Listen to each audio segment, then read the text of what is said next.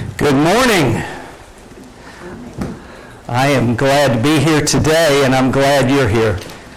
It's a time of year we begin to have a little change in the seasons, and I don't know about you, but I like that change in the seasons. My wife would prefer not to have it, but uh, I like the cool weather and the change, and getting nippy enough to need a jacket or something, that's really nice. Before I start the lesson this morning, the elders have asked me to give you just a little update on what we're going to be doing the fifth Sunday. On the fifth Sunday, that's not next Sunday, but the Sunday after that, if I've got my dates right. Um, there is an opportunity in Nigeria right now. As those of you who are familiar with me, you know I go over there pretty often. I'm going again in uh, February. Yancey's been over there. I think he has another trip planned in 25.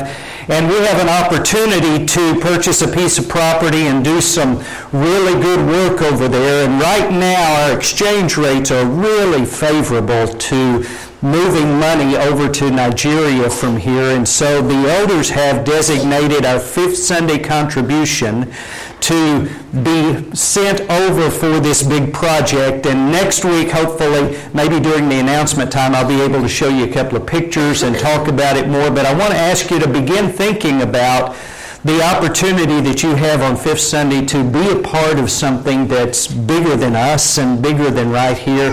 Be a part of something that'll make a big difference to some folks' lives all the way across the world.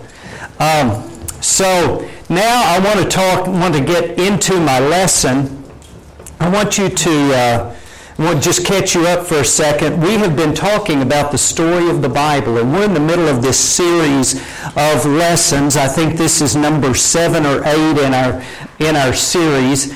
And we've been talking about Jesus and the, the fact that the Bible has just one story all the way through it, and it's 66 books.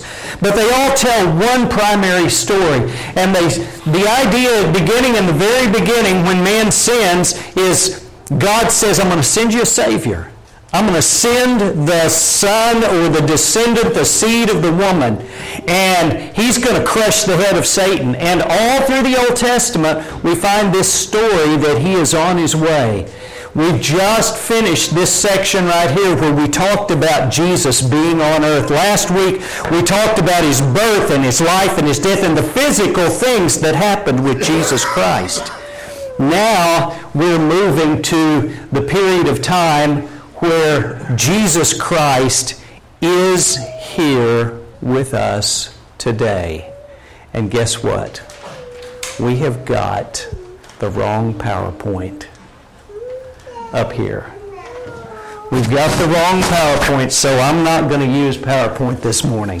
Okay? We're just, and I'm going to give this to Yancey because he's going to need to make some changes for the announcements later. Okay? Um, I want you to imagine with me just for a moment that instead of being here at church today, you've gone to the movies. You like to go to the movies? Some people say, yeah, I like going to the movies. Other people going, I don't care. Let's just imagine you've gone to the movie theater this morning. And you get to the movie theater, and there are a I mean, it is a packed house. And I don't know where you like to sit. Nowadays, one of the good changes of COVID was the fact that uh, you get to pick your movie seat, and we like to do that. Um, we like to sit about two thirds of the way back, right in the middle. So we are about even with the screen and we can hear it all and I don't know where you like to sit, but let's imagine you're there where you like to sit, okay? And you begin to look around and this movie theater, as you look around, you can see that you know everyone on the row you're on. And not only that, you know everyone in the row in front of you, and everyone in the row in front of that, and everyone in the row behind you. And there's all your neighbors. Everyone that lives in your neighborhood is here. And all your relatives and the people you went to school with when you were a kid that you hadn't seen in forever. And you, as you look around, you begin to realize, you know what? Ha! He actually went and found it and got it up there. Thank you. You know what? This theater is packed full of everyone that knows you. All of your friends, but not your, just your friends. Do you have enemies? You have people that don't like you very much? They're all here too. They're all here watching this movie. What movie is going to be that popular? What movie, you know what we're going to show? It's going to be the premiere showing of your life. I mean, everything in your life is going to be in this movie. And everyone's come to see it, okay? We're going to talk about everything you've ever done. I say talk about, we're going to watch it. I want you to think about that. Everything you've ever done is about to be up here on this screen. Forever, your parents are going to see it. Your husband or your wife, they're going to see it. Your kids, the people that like you and don't like you, every secret thing you've ever done is going to be up here on this screen. Not only that, we are going to do better than that we're going to put everything you ever said and we're going to put 50,000 watts of Dolby stereo behind it or THX or whatever the newest. Everything that you ever said. You ever said things you didn't want people to know you said? It's going to be up here, good and loud. The stuff you said out loud, but the stuff, the stuff you said in your car to that other car, but also the stuff you grumbled under your breath, the stuff you leaned over just to your spouse or your best friend and you whispered, all of that's going to be up there and everyone's going to hear it. But we're going to do even better than that. You know what we're going to do? We're going to show everything you've ever done, everything you've ever said, and we're also going to show everything you ever thought about. What do you think about that? You know those thoughts, disgusting thoughts you've had? It's all going to be up there. Everything. Now, let me ask you a question. This is the movie, and everyone's here. Are you going to hang around and take a bow when this thing's over? You going to hang around in the lobby and shaking hands with everyone as this is over? I see some honest heads shaking no. I'm out before the credits start rolling, aren't you? I mean, there's going to be a vacant seat where I was sitting. Why? You know why? Because God knows and you don't want everyone else to know, but you know. You know everything you've done. And you're ashamed of it. You're humiliated and you're embarrassed by it. So am I. We've all committed sin. We've committed terrible sin. You know, well, you think, that's a strange way to start a sermon. I don't, I don't think I like this. I, uh, I preached this this summer, and a lady that I've known for, you know, we were friends when we were little kids. She came up to me after it was over and she said, I don't think I've been that uncomfortable in a church service in my whole life. Does it make you uncomfortable? It should. But let me make you just a little more uncomfortable. That's not just an imaginary scenario.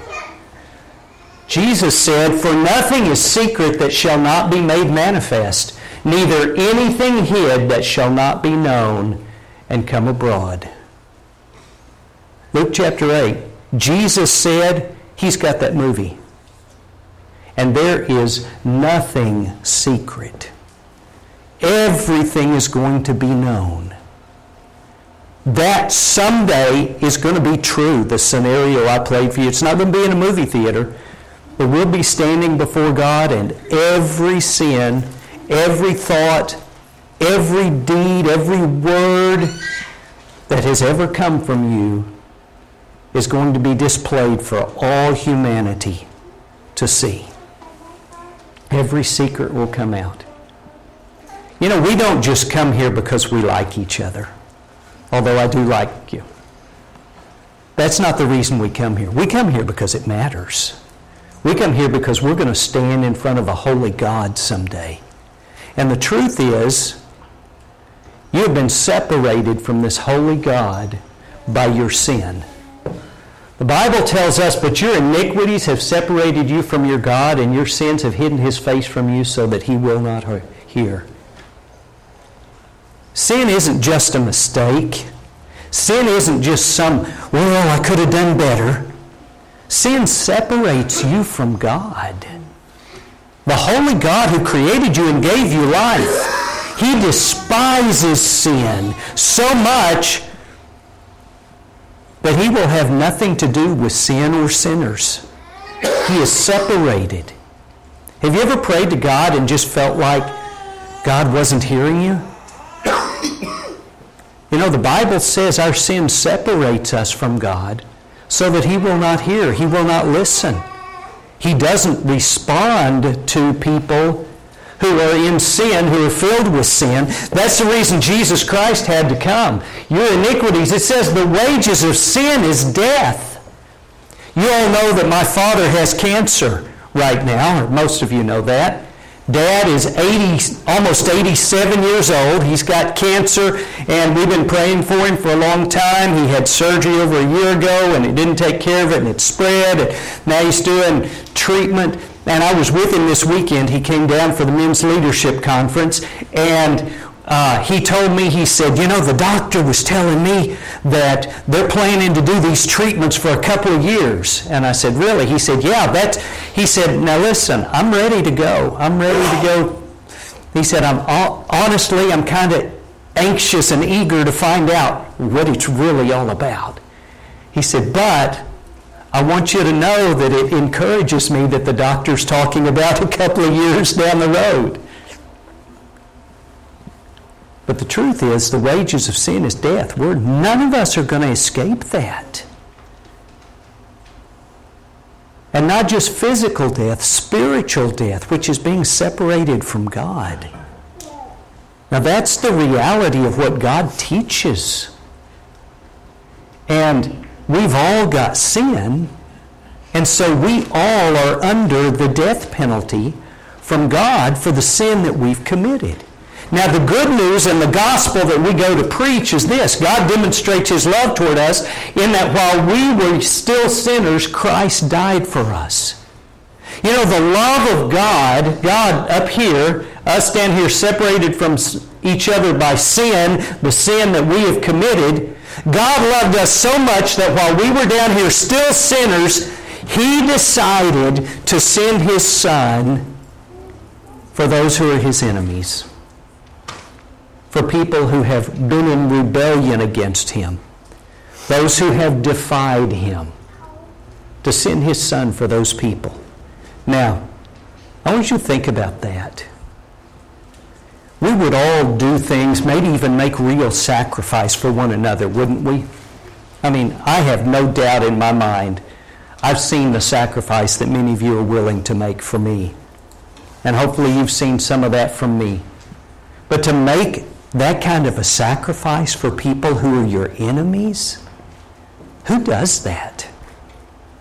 You know, it was mentioned in the prayer, this thing that's going on over in Israel.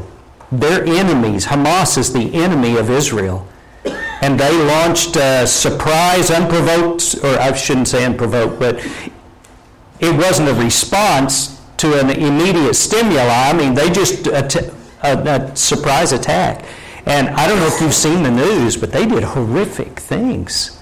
Their soldiers went in and murdered children and beheaded children and shot women. And I mean, it was not fighting military combatants, it was just wanton slaughtering civilians. I mean, they're real enemies, right? You know what Israel has said? Now, this is my wording, but basically they said, we're going to make a parking lot out of Gaza. We're going to kill everyone that's an enemy combatant there. We're going to end Hamas. That's what they said. Why? Because they're our enemies. And we don't deal with our enemies. You know what God said when we were his enemies? You're under a death penalty, but I love you so much, I'm going to send my son to die for you. I'm going to send my son to take the place of that sin, to pay the price for that sin. And so God so loved the world that he gave his only begotten Son, that whoever believes in him should not perish, but have everlasting life. God loved the world, but more importantly to you and I, God loved you. I remember when I was in college, I had a, a kid there in the dorms with me and he was a very came from a very devout family and he had a poster that his parents had made for him and it hung on the back of his door and it said for god so loved kevin that he gave his only begotten son that when kevin believes in him kevin should not perish but kevin should have eternal life. His kid's name was kevin obviously.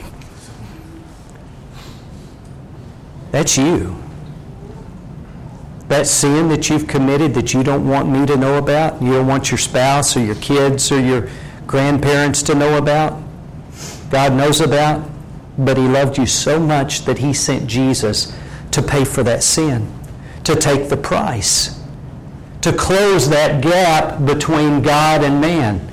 And the Bible tells us that Jesus loved us enough that he was willing to do that. He who himself bore our sins in his own body on the tree. It wasn't just a choice that God the Father made, but that God the Son. The Bible calls Jesus the one who was slain from the foundation of the world. You know what that means? The foundation of the world. That's when the world was created, right? This was a plan that God the Father and the Son had when they created the world. That he would come and die on our behalf. And you, you know the story. We talked about it last week about him being in the garden and him saying, Father, let this cup pass from me. And the fact that he chose being, he could have, just like that, said, Father, send the angels, and it would have been over. We'd all go to hell. But he didn't. Even though he didn't want to, he chose to take your sin. Even though you didn't deserve it, you didn't have a right to it, he chose to take your sin. Now, the response of that, when Peter preached this message in Acts chapter 2, the people said to Peter and the rest of the apostles, Men and brethren, what shall we do? What do you think when you hear this message? This message that you're guilty before God and you know you're guilty before God. And that God loved you and sent his son. What does that make you think? What can I do? Is there anything I can do about this? And the answer is yes, absolutely there's something you can do about it. God loved you. Jesus Christ died for you. But God calls you in response to that to do something. And what that is that you're supposed to do is this repent and let every one of you be baptized in the name of Jesus Christ for the remission of sins. You know what repent means? You've heard it talked about a lot here, but I want to remind you repent. Have you repented? Repent means to change your mind about sin. It means to turn away from sin. It means not to keep doing the same stuff you've been doing or not to quit, not to not do the stuff you ought to be doing. I mean, it means to change your mind. The word literally means you're going one direction and you stop and you turn around and you go the other direction. And I will tell you this if your life didn't change, you didn't repent and you're not saved. You're not, you're not a Christian. You're not right with God. It has to make a difference in your life. That's what he told these people. You repent of your sin. That means you hate sin and you choose not to do it anymore. Does that mean you'll be perfect? No. You'll struggle with it. You'll fight against it. But it's a fight and a struggle. We don't just, okay, God loves us. Hallelujah. I can live like I want and be saved. It's, that's not true. That's a lie of American, well, maybe not just American, but modern Christendom that God loves you and you can do whatever you want to do. It doesn't matter. You'll be saved. Be happy. The truth is, you have to repent and you have to be baptized. I said, well, I like, I, you know, I love God and I try to do what He wants me to do, but I, I don't want to be baptized. Well, God wants you to be baptized. God requires that of you. I said, well, I don't know what water has to do. i tell you what water has to do with it. God said so. God said, repent, be baptized. And if I refuse to do what God has said, how can that be repentance of my choice to serve what I want as opposed to what God wants?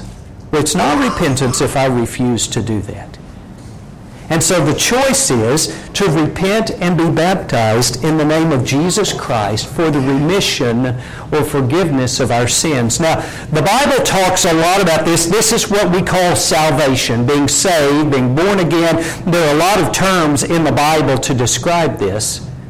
But there are a couple of things that I want to mention to you that happen when this occurs, when you repent and are baptized into Jesus Christ. One, the Bible tells us that we are baptized into Jesus Christ. In other words, you're put in Christ, okay? And there's a passage here. Do you not know that as many of us as were baptized into Christ Jesus were baptized into his death?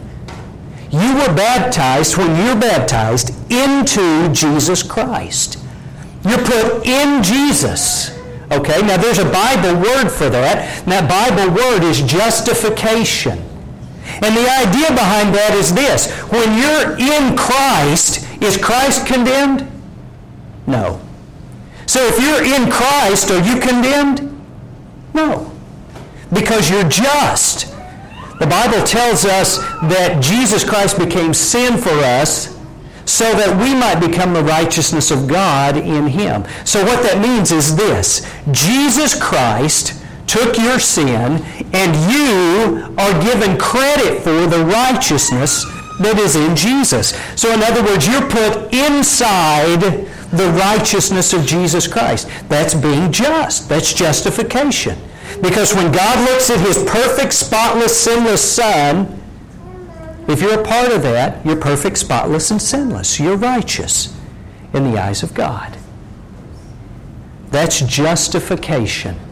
That is something that happens at a moment. It's not a process, but it is a moment, a particular thing. And that moment when this happens is at the moment of baptism. Now, water doesn't save you. The blood of Jesus saves you. But it saves you at that moment that you repent and are baptized and placed into Jesus Christ. But that's not the only thing the Bible tells us happens. It tells us that not only are we placed into Jesus, but Jesus is placed into us. Look at this passage. I have been crucified with Christ. It is no longer I who live, but Christ lives in me. Let me ask you, do you is that true of you? Does Christ live in you? The Bible says when I become a Christian, I'm placed into Christ, but not only am I put into him, he's put into me. And when Jesus is put into me, that begins to change who I am, how I live, the things I say, the thoughts that I have, because Jesus is living through me. You remember the WWJD bracelets that people wore for you? What would Jesus do? That's the idea. The idea is this. If Jesus is in me and I talk to you, I should respond to you the way Jesus would. When I deal with a, an argument that I have with my wife, which we don't ever have, right? When I deal with that, I need to deal with that as though Jesus Christ were married to her and dealing with that argument. When I have a decision or a choice to make about my children or my church or anything else, I need to make the decision that Jesus Christ would make because he lives in me. And I've begun to live the way he wants me to live. And that affects my interactions with everyone around me because the truth be known, Jesus would live differently than I've lived a lot of my life. He would do things differently than I, he would have some different priorities than I've had a lot of my life. Now there's a Bible word for this. That Bible word is sanctification. And that's a little different than justification. Sanctified is comes from the same root word the word saint comes from. You know, like St. Thomas or St. Teresa or St. Michael or something like that. And saint in the Bible is not like some Christian's Hall of Fame. Saint means sanctified. And sanctified means made holy. So this, biblically, is a process. It's not just a bang and it happens but it's something that grows. You know, as you become like Jesus Christ, the Bible has so many things that it uses, terms it uses, it talks about walking in the light, okay? All of these are terms that describe what it's like to be a Christian. And that is, the longer I'm a Christian, the more like Jesus I should be. So as a Christian who's been a Christian for 10 years, ought to be 10 years worth of like Jesus. But the longer I live that way, the more Jesus is a part of me, the more I should get like Jesus all the time.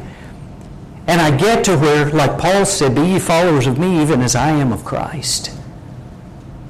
And so that process of becoming holy, you know, when I was a little boy, we'd go to church and I would sit next to my mama a lot of times and uh, especially if I'd been in trouble, I was sitting next to Mama. And my mom, if I got a little squirmy or a little misbehaving in church and was making a bit of a distraction, my mama would grab me by the ear and she would pull me up next to her and she would whisper in my ear and she would say, Michael, you act like the young gentleman that you are.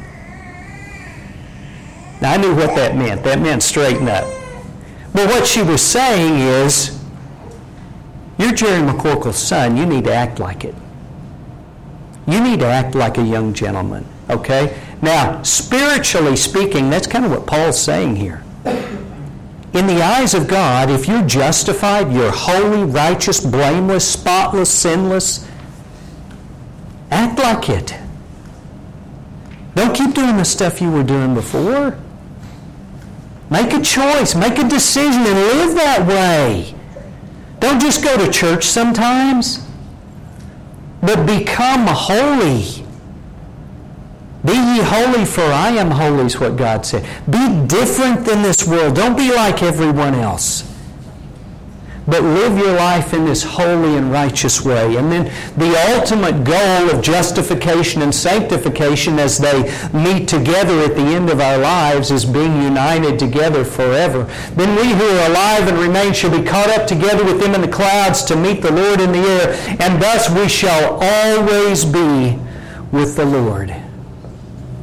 So the picture is this. We've got this movie that has everything in our lives all our thoughts, our words, our deeds, and that's going to be shown. And I don't, I don't stand ready for that. I don't look forward to that. I don't want that to come out. But the truth is, God's disgusted by your sin just as much as you're ashamed of it. God will punish that sin, but He loves you so much that He said to His Son, you go and I'll punish you for their sin.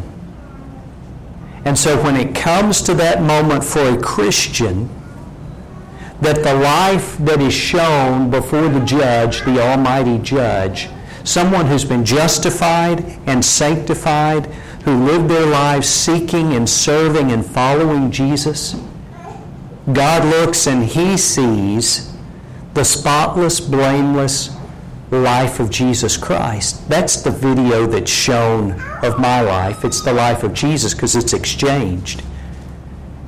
And when it comes to show the life of Jesus, the life that's shown that he was punished for are the sins that I've committed. So when we look at that, God loves you, Jesus died for you, this is a message that we ought to be interested in carrying to the whole world. You know, I started, before I started the sermon, I talked about this deal in Nigeria. You know why we go to Nigeria? Because of this. That's the only reason I would go. I don't go to Nigeria for a vacation. This is the only reason I'd go. You have friends and family that need to know this. You need to know this. This needs to make a difference in your life and I need to. This is the central core of Christianity. And it's what makes us as a people the children of God. It's what makes us as a people different than the world that we're around. So God loved you and gave you his son. Jesus died for you, right? You must repent and be baptized. Then they that gladly received his word were baptized, and the same day there were added unto them about 3,000 souls. What's the biggest mass baptism you've ever seen? When I say mass baptism, I mean people who all were baptized at one time, at one service. Think about that. I, uh, I don't know, three or four years ago, we had a, I held a meeting down in Houston and I don't know, Trevor may remember this. I don't know if he was there or not. We had eight or nine baptisms that night, one night. That's about as many. I may have seen 10 or 12 in one night before. 3,000 people. Can you imagine? You know why these people came and were baptized? Because they gladly received this word. They were happy to receive the word that their sins were paid for that there was a God who loved them and that they did not have to pay the price for their sin. They were happy about that. That mattered to them. They that gladly received his word were baptized, and the same day were added about 3,000 souls. And my last question is what about you? Is there anything you need to do to be right with God? You know, when we teach these series of lessons, I always ask people when we get to this point in the study, what about you? Will you come to Jesus? Will you be right with Him? Do you have something? Maybe you're one that said, Yeah, I was baptized, but you know the truth is you haven't been letting Jesus live in you. You've been doing what you wanted to do. You've been living your life your way. I don't know. Maybe you need to change that today. Maybe you're someone who has never been baptized. You've heard the message, you believe the message, you think it's right, or you wouldn't be here, at least kind of right. Wouldn't that be a shame to spend a portion of your life going to church and being with Christian people and yet never being a Christian?